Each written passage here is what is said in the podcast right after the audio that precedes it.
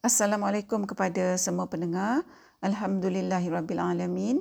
Selawat dan salam buat junjungan besar Nabi Muhammad sallallahu alaihi wasallam, para ahli keluarga baginda sallallahu alaihi wasallam dan para sahabat sekaliannya. Uh, untuk episod kita kali ini kita akan merenungkan hakikat solat sunat duha ya. Para pendengar, saya percaya kebanyakan kita tahu apa tu solat sunat duha. Uh, tapi tak apalah biar saya kongsi sikit pasal solat sunat duha ni. Uh, solat ni kita buat uh, sekurang-kurangnya dua rakaat. Jadi uh, bila kita buat solat duha ni, waktunya lebih kurang setengah jam selepas waktu syuruk atau waktu matahari terbit. Ha, kita tak payahlah susah-susah ya nak tengok matahari, nak ukur matahari. Kita boleh ikut je jadual waktu solat yang sedia ada. Solat sunat duha ni para pendengar memang uh, sangat ditekankan oleh Nabi Muhammad sallallahu alaihi wasallam. Yang mana Nabi sallallahu alaihi wasallam tak pernah tinggalkan solat sunat duha ni tanpa sebarang keuzuran.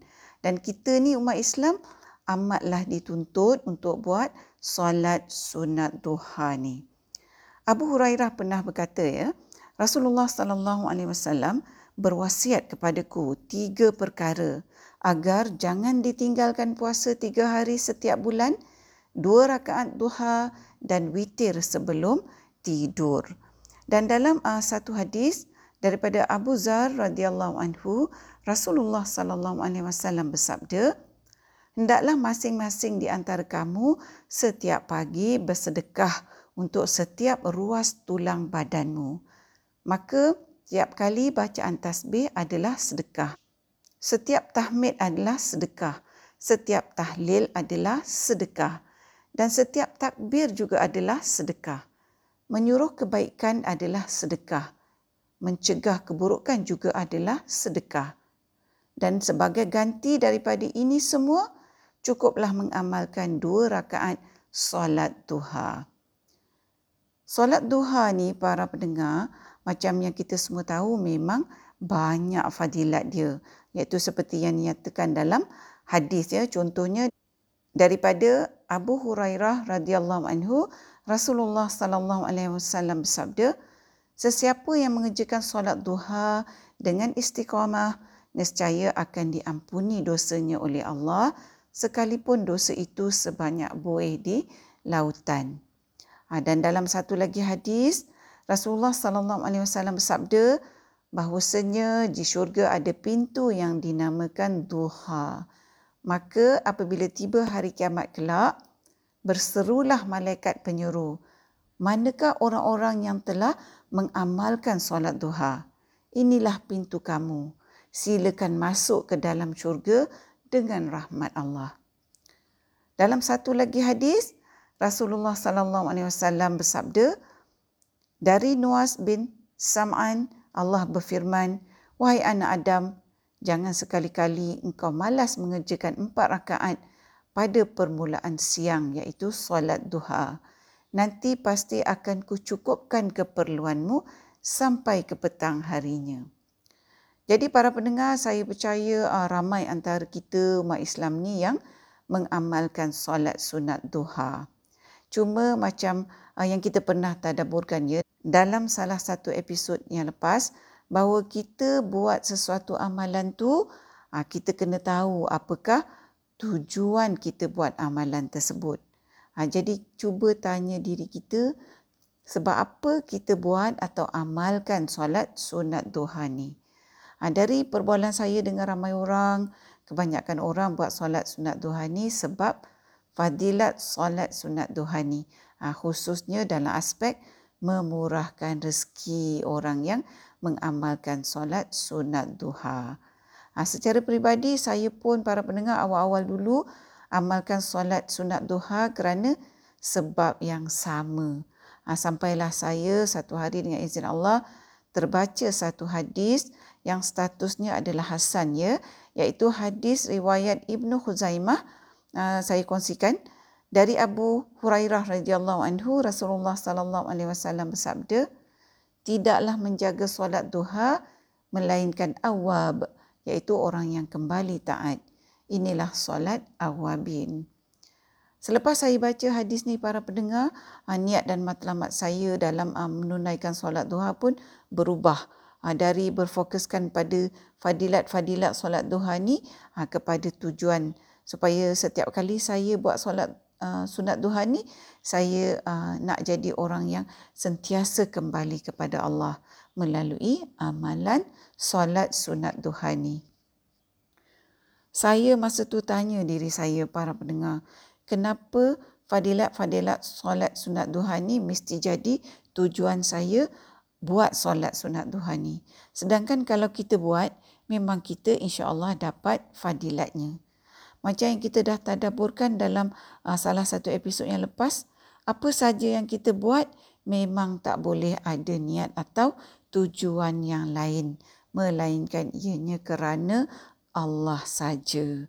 Ha, saya juga pernah uh, terbaca lah para pendengar ya beberapa artikel yang ditulis oleh cendekiawan agama uh, bahawa orang yang melakukan sunat duha dengan tujuan untuk murah rezeki uh, orang tu adalah tertipu oleh syaitan kerana tujuan melakukan solat sunat duha tu sepatutnya kerana Allah bukan kerana kita nak rezeki murah.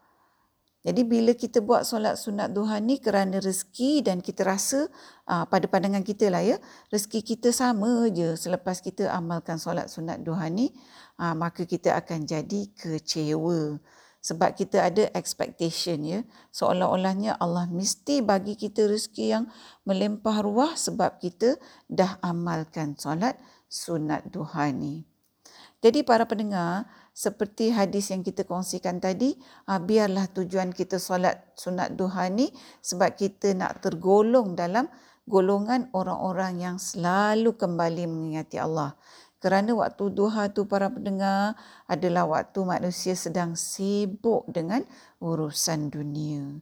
Jadi siapa-siapa ah, yang dalam kesibukan urusan dunia, dia masih lagi peruntukkan masa untuk solat, khusus bagi dia mengingati Allah macam solat sunat duha ni ha, maka dia termasuk dalam golongan awab iaitu orang yang kembali taat kepada Allah.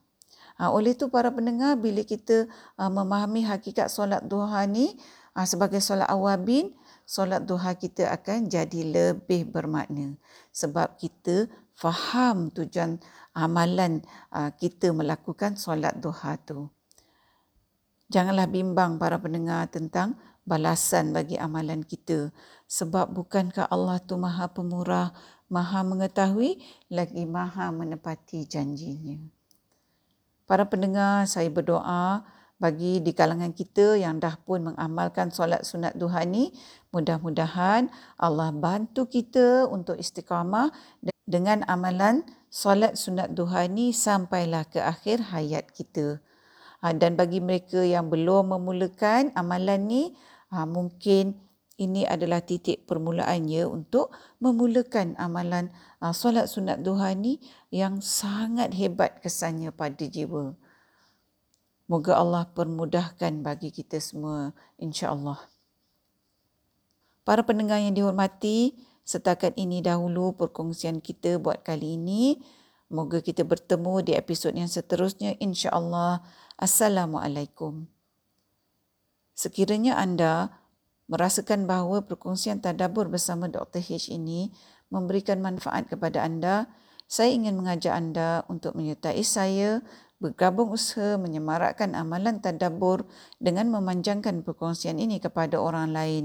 Serta jangan lupa untuk tekan butang follow untuk mengikuti episod-episod seterusnya. Allahumma inna الضحى ضحاؤك والبهاء بهاؤك والجمال جمالك والقوة قواتك والقدرات قدراتك والعصمة عصمتك. اللهم إن كان رزقي في السماء فأنزله وإن فأخرجه. وإن كان معسرا فيسره. وإن كان حراما فطهره. وإن كان بعيدا فقربه. بحق دحائك وبهائك وجمالك وقوتك وقدرتك. آتني ما أتيت من عبادك الصالحين. يا الله sesungguhnya waktu duha itu duhamu kecantikannya kecantikanmu keindahannya keindahanmu kekuatannya kekuatanmu kekuasaannya kekuasaanmu perlindungannya perlindunganmu. Ya Allah di langit turunkanlah Jika di bumi keluarkanlah. Jika sukan pemudahkanlah Jika haram sucikanlah. Jika jauh dekatkanlah Berkat waktu duha kecantikanmu Keindahanmu, kekuatanmu, kekuasaanmu. Limpahkan kepadaku segala Yang engkau telah limpahkan kepada hamba-hambamu Yang soleh